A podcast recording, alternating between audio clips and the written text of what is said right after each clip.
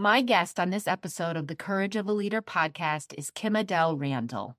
Kim Adele is an inspiring, people focused leader, consultant, author, and speaker. You'll appreciate the way she thinks about and approaches difficult situations with others. Her authenticity and practical transformative guidance permeates this episode. I'm excited to share it with all of you.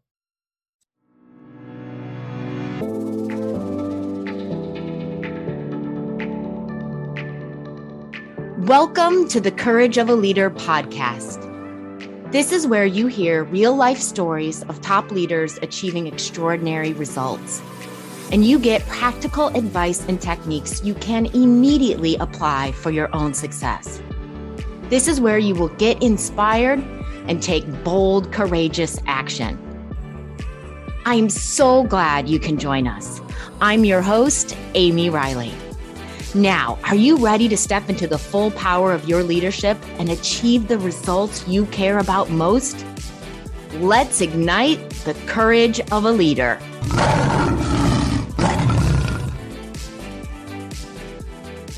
Hi, Kim Adele. Thank you for being with me today. Hi, Amy. How are you? Yeah, doing great. And I'm excited for our conversation. Uh, there are a number of things that you and I could talk about leadership related. And I'm excited about the entree that we have into this conversation.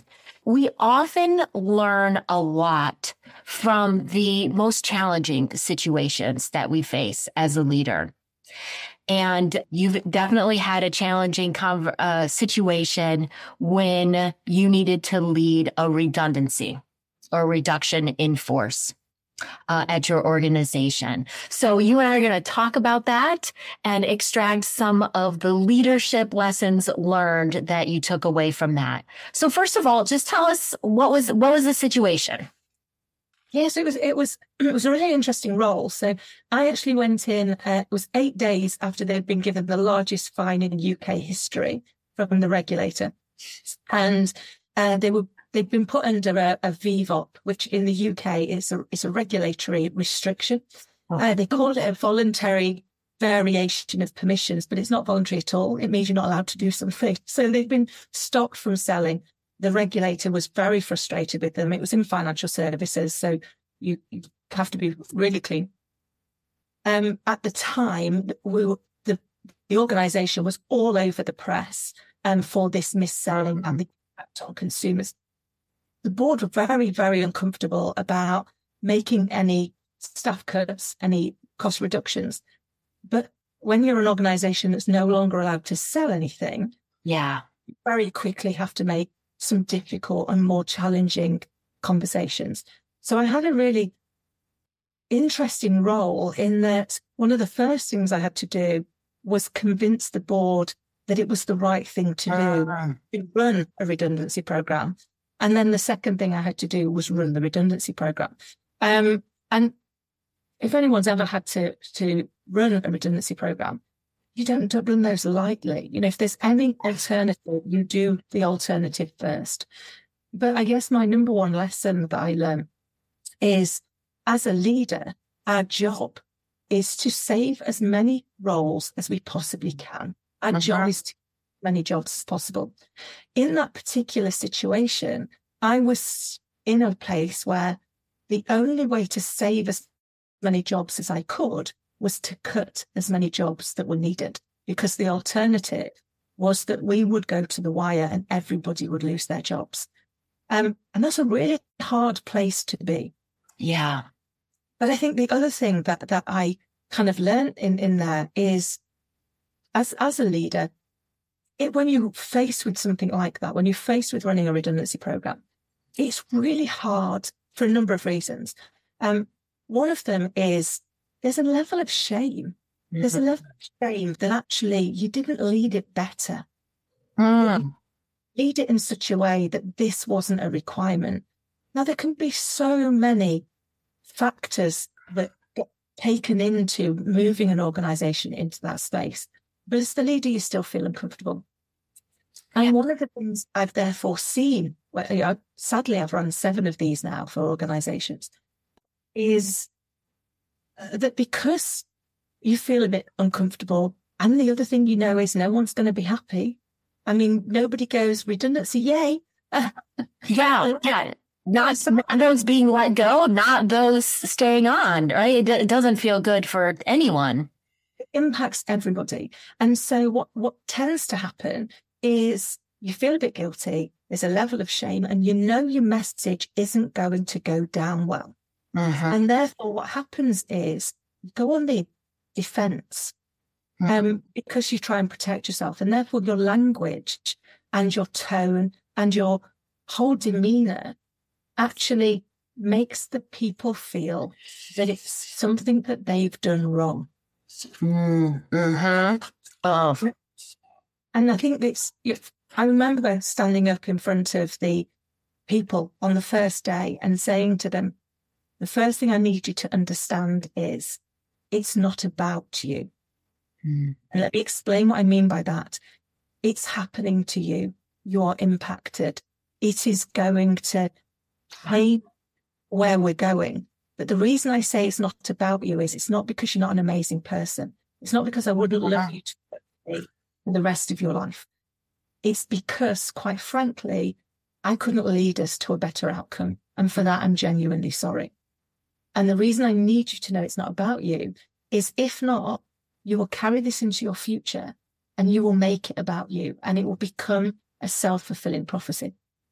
Mm an important message there, Kim Adele. I mean, you've already pointed out some really critical considerations in a situation like this. I mean, first of all, I know that you focus on the importance of people, right? That people mm-hmm. are everything. Right? And then, you know, therefore someone might think, well, then save everybody that you can right? But really saving everybody that you can does mean that you're releasing some people from their roles in order to keep it healthy um, for the maximum number of people that you can. And then you brought, yeah, you brought up a really good point about leaders who are involved in making decisions like this or delivering messages like this that we need to be aware of shame or guilt or such feelings that could be impacting how we show up in our demeanor. Like I often call it our, our being, right? In our being and in our doing, like what we're saying. And are we watching our language so that it's not all on the defense and setting us up to have this positional conversation rather than this lovely conversation that you're talking about and this important message that, hey, this isn't about you. Get it. It impacts you. Right. But it's not about you. The decision wasn't made based on A, B, C, D, E, F, G things that you did. And the other thing that I think is very often short short sighted in organizations that go through this is if you do a redundancy program or a restructure, it's because you expect to grow again. You expect to, mm-hmm. you expect to be able to be back in a position for growth. To stay healthy, right? We're doing this to stay healthy in this moment. And to move forward. And therefore, how you manage the downsizing impacts how you'll manage the uprising. Because mm-hmm. if you do it badly, mm-hmm. when you come to grow, not only will the people that work for you in the past never want to work for you again, they have told everybody else. Yeah. So nobody else will want to work for you. So actually, at the point that you want to grow, your ability to attract talent is going to be impacted. So taking the long term view when you're having to do a, a restructure is so mm-hmm. important, which is if I manage this well, if I treat people with kindness, with respect, and with honesty, mm-hmm. then actually they're going to be left with a positive feeling about how the situation was resolved. I had people hug me on the last day. And I was like, please don't hug me. It was, was me that did this. Um, and they went, I know, but you turned up every week, every week after, you know, as we went through the 90 day consultation, you turned up and you sat with us and you listened to how we were feeling.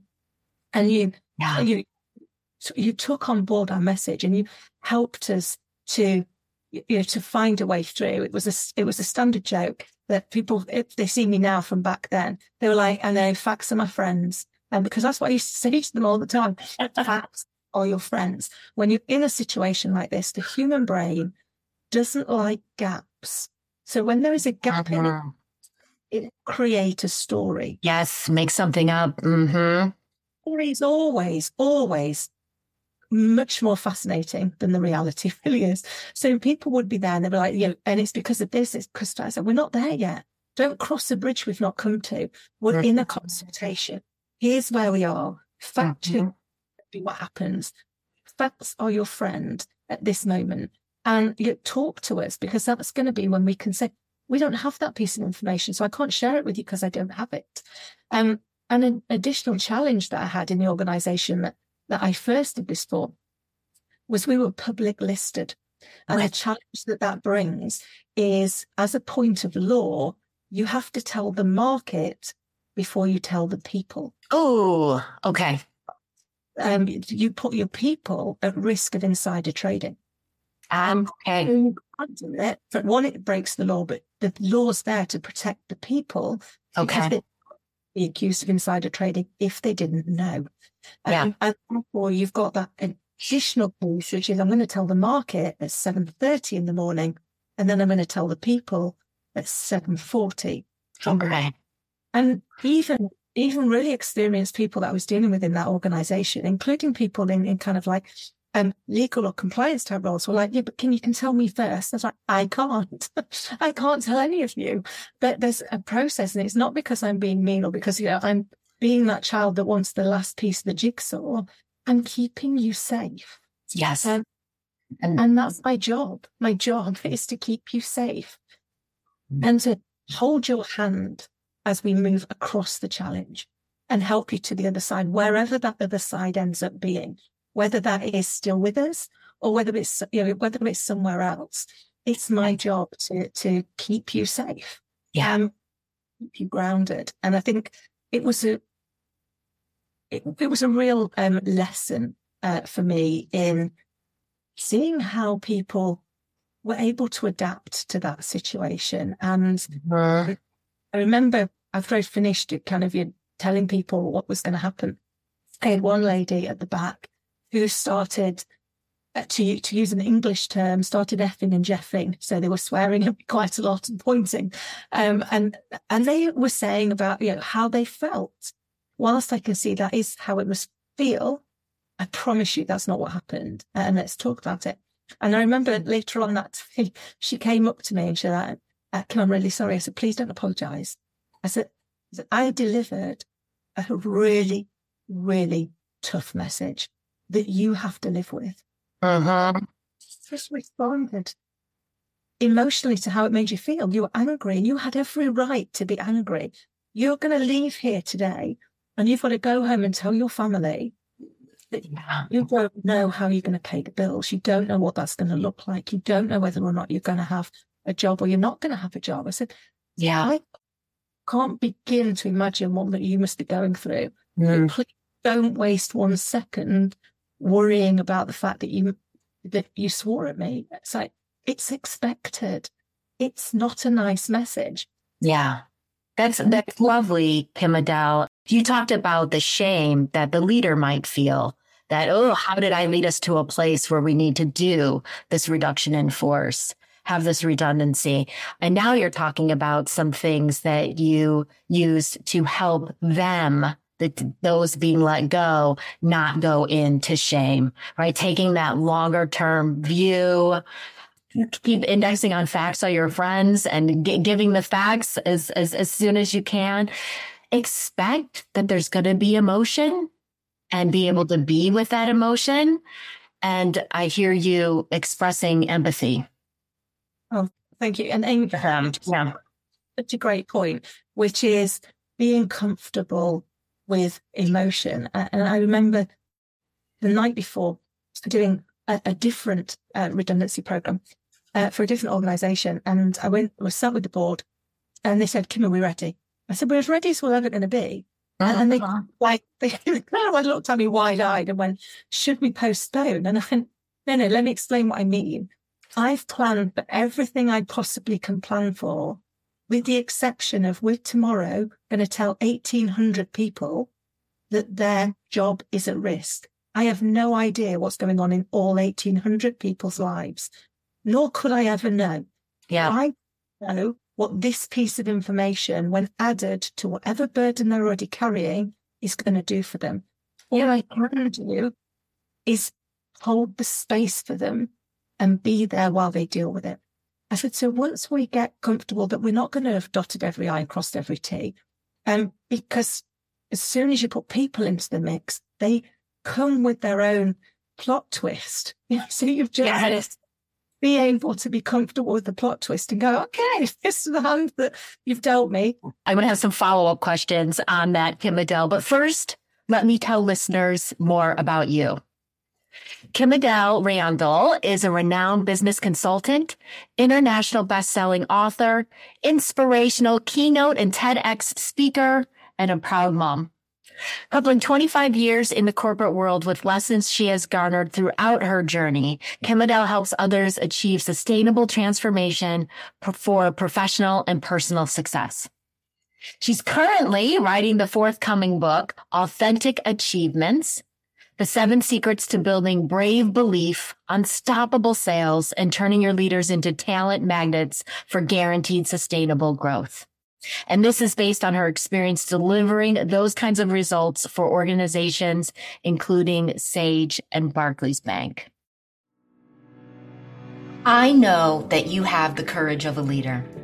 I understand that you want leaders of competence and courage in your organization. I know you're focused on attracting, inspiring, and retaining top talent. So many of you requested an assessment to see where you are as a leader and where your team could be in terms of their success. So we have built for you the Inspire Your Team assessment. You can find this assessment at courageofaleader.com slash inspire your team. There's also a link in the show notes. When you take the assessment, which will only take you about 10 minutes to complete, You'll get a customized set of recommendations about how you can build leaders of competence and courage in your organization. You'll also be helping me out.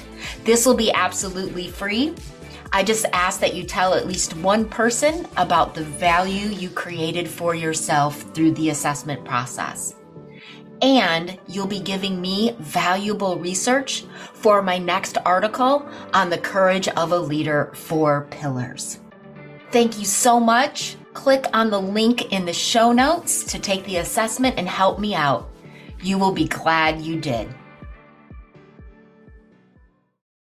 Kim Adele, I am glad that you're here with me today. Oh, I'm delighted to be here. I always love our um, conversations. So you were talking for about how we can prepare for as much as we can prepare for right? And then people are going to show up and they're going to respond how they're going to respond. I often talk with leaders about Q-tip.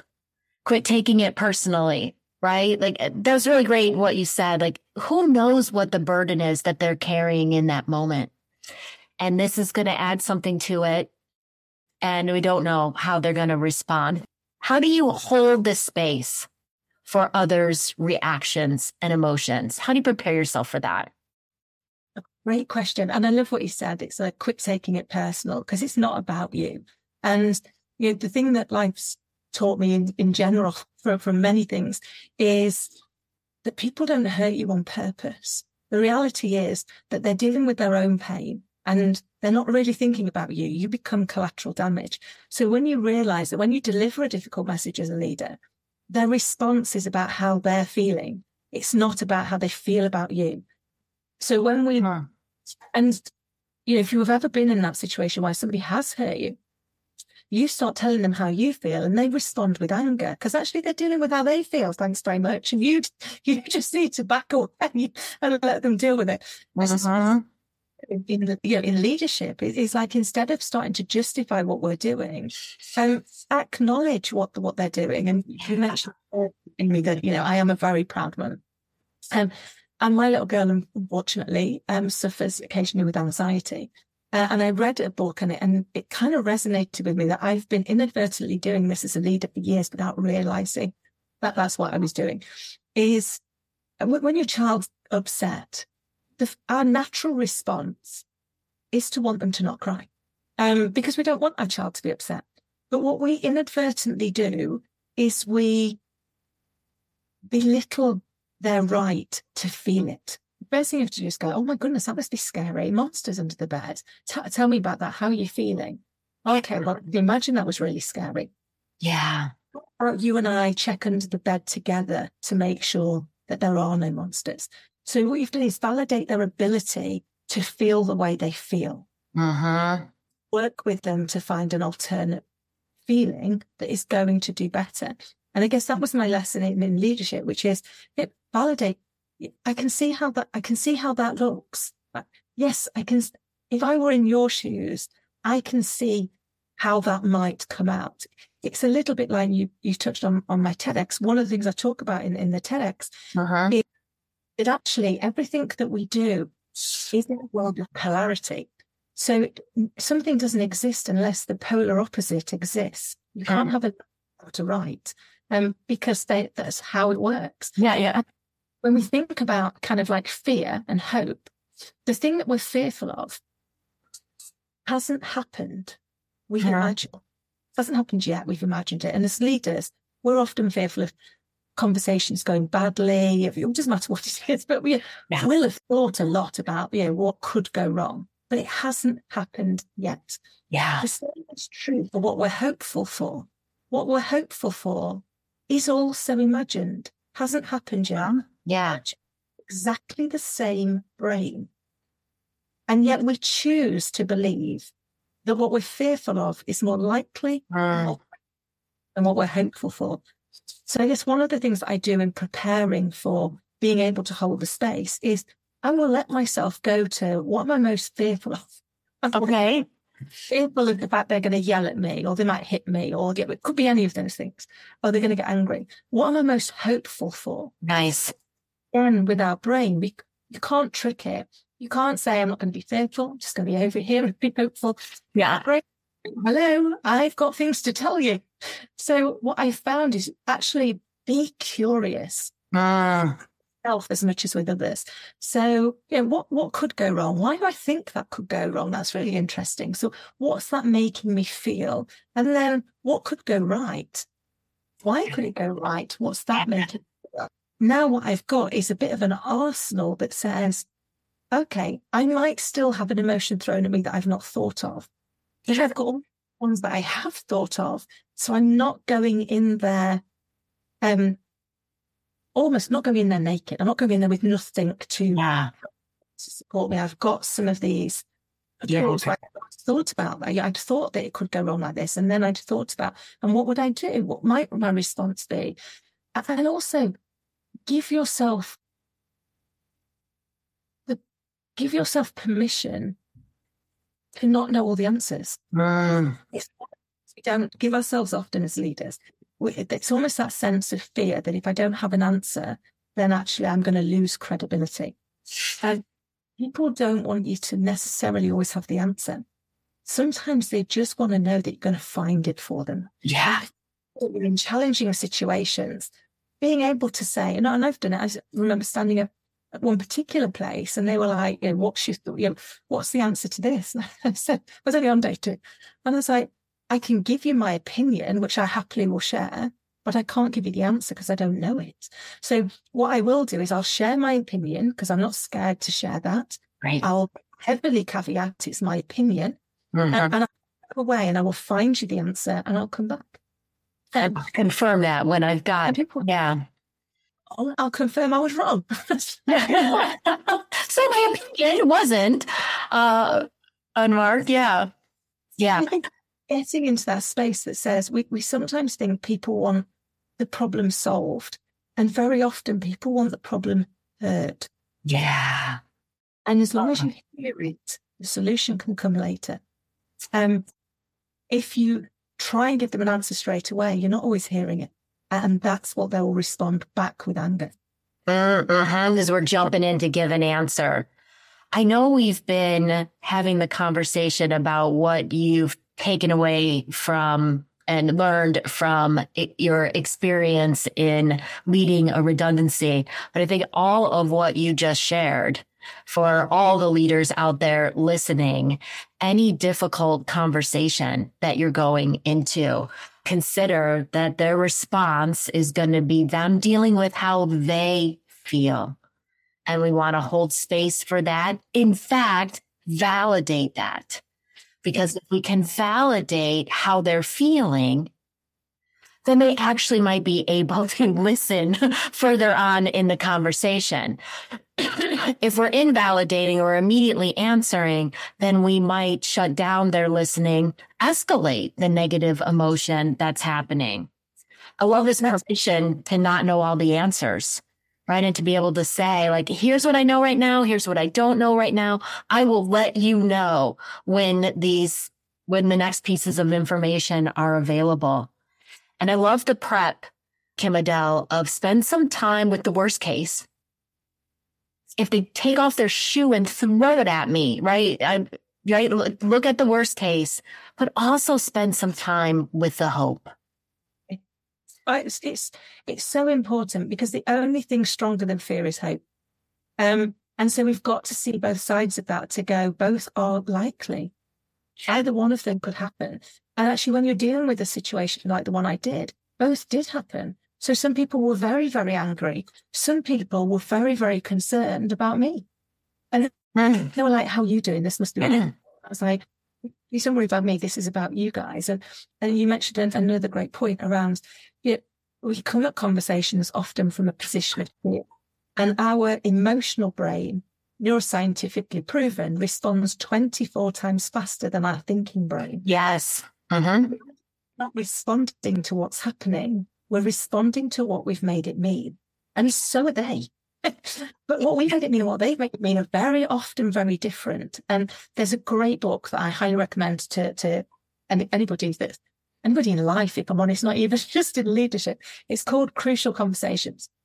And it talks about the fact that in life uh, and, and in business, there are moments when a conversation becomes crucial. And what they mean yeah. by that is there's some emotion. One or both of you is feeling fearful, fearful of being made to look wrong, fearful of being made to look stupid, fearful of being sold to, doesn't matter what it is, fearful.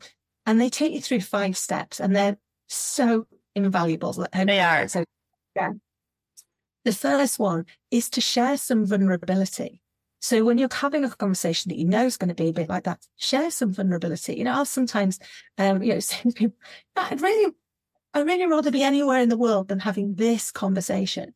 Um, because genuinely often that's how I feel. Because they then yeah. know I'm not doing it because I'm on the attack. Yeah.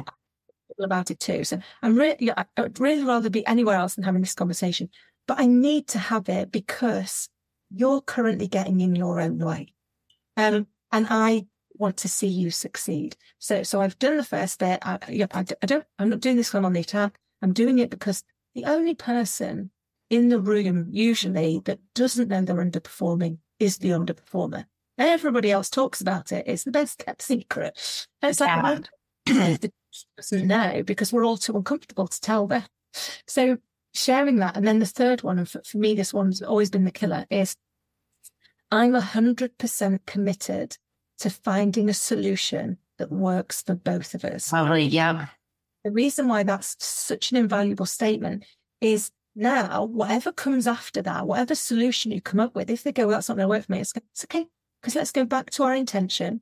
Our intention is to find a solution that works for both of us. So on that basis, mine didn't work tell me yours. And, and then if they tell you one that's not going to work for you, you can go, I know that we're committed to finding a solution that doesn't work, that works for both of us. This one wouldn't work for me. Yeah. So we're now down here in fact, not up here in emotion, which allows us to actually find that better space. And then you start to agree on the commonalities. Mm-hmm. Parts of it, they absolutely would work for me. And those parts of it would work for you. Great. So now the problem's not this big the problem's getting smaller. But what we're also doing is we're demonstrating our commonalities as people. Yeah. We're not in agreement. We're not in conflict. And that allows us to agree the way forward. Um, and that has worked in so many situations in my life that I always love to share with people because yeah, I wish I, I wish I'd known it sooner. Yeah. When you give somebody constructive feedback, uh, and hopefully the you know the leaders listening will, will this will resonate. The first thing people do is defend what they were trying to do. Yeah. So you end up in this ridiculous conversation where you want to tell them what they didn't do and they defend what they were trying to do. Why? Yeah. Mm. Forward. So what I've learned as a, as a leader, again, from running very difficult challenges is I start all constructive feedback with agreeing what I think they were trying to do first. Ah. So I'll start up and I'll go, I think what you were trying to do is achieve X, Y, and Z. And I think you are trying to be, whatever it is, trying to be a great team member, trying to achieve the goal, trying to do your part. Am I right? And they'll be like, yeah, exactly. Brilliant. That's exactly what I want you to do, which is fantastic news. Do you mind if I share with you some feedback about where you're getting in your own way? So now I'm not under attack. They know I think uh-huh. uh-huh. now I to do the right thing. So now I'm their ally to achieve the goal that we've just agreed was the right goal. Yeah, of course, Yeah. of course I'll listen to it. Yeah. Because actually, I've not got to defend who I am and what I'm doing because you already understood that. I've just made a mistake and I'm a human being. That's okay. Yeah. I think it's for you to think I wasn't doing the right thing. I didn't want you to think I was a bad person. I didn't want you to think I was a, a useless employee. Well, I don't I think you made a mistake. Yeah. And I think, you know, just swapping those things round is so impactful, not only for you, but for the person that you're helping, because they're in a place where they're able to listen. Yeah. It's really great, Kim Adele. When you've got that difficult message to share, it's about them, right? And share vulnerability, right? Open yourself up because we're going to be inviting them to be vulnerable. I love this, like agree on what they were trying to do, acknowledge their good intentions. Right. And then we, then we share the intention for the conversation, 100% committed to finding a solution that works for both of us. Okay. We're both in this now, right? It's not like positioning people against one another. We're going to operate together and figure this out. Kim, thank you for your time today. This recording has been peppered with fantastic uh, practical advice and concepts to keep in mind as we're navigating difficult waters, which we often need to do as leaders. So thank you for sharing from your experience. Oh, thank you so much, Phil, for having me and for being so patient with me as I tell my story, which I hope has been helpful. Very helpful. I appreciate you. Thank you, Kim Adele. Thank you. Thank you for listening to the Courage of a Leader podcast. If you'd like to further explore this episode's topic, please reach out to me through the Courage of a Leader website at www.courageofaleader.com. I'd love to hear from you. Please take the time to leave a review on iTunes. That helps us expand our reach and get more people fully stepping into their leadership potential. Until next time, be bold and be brave because you've got the courage of a leader.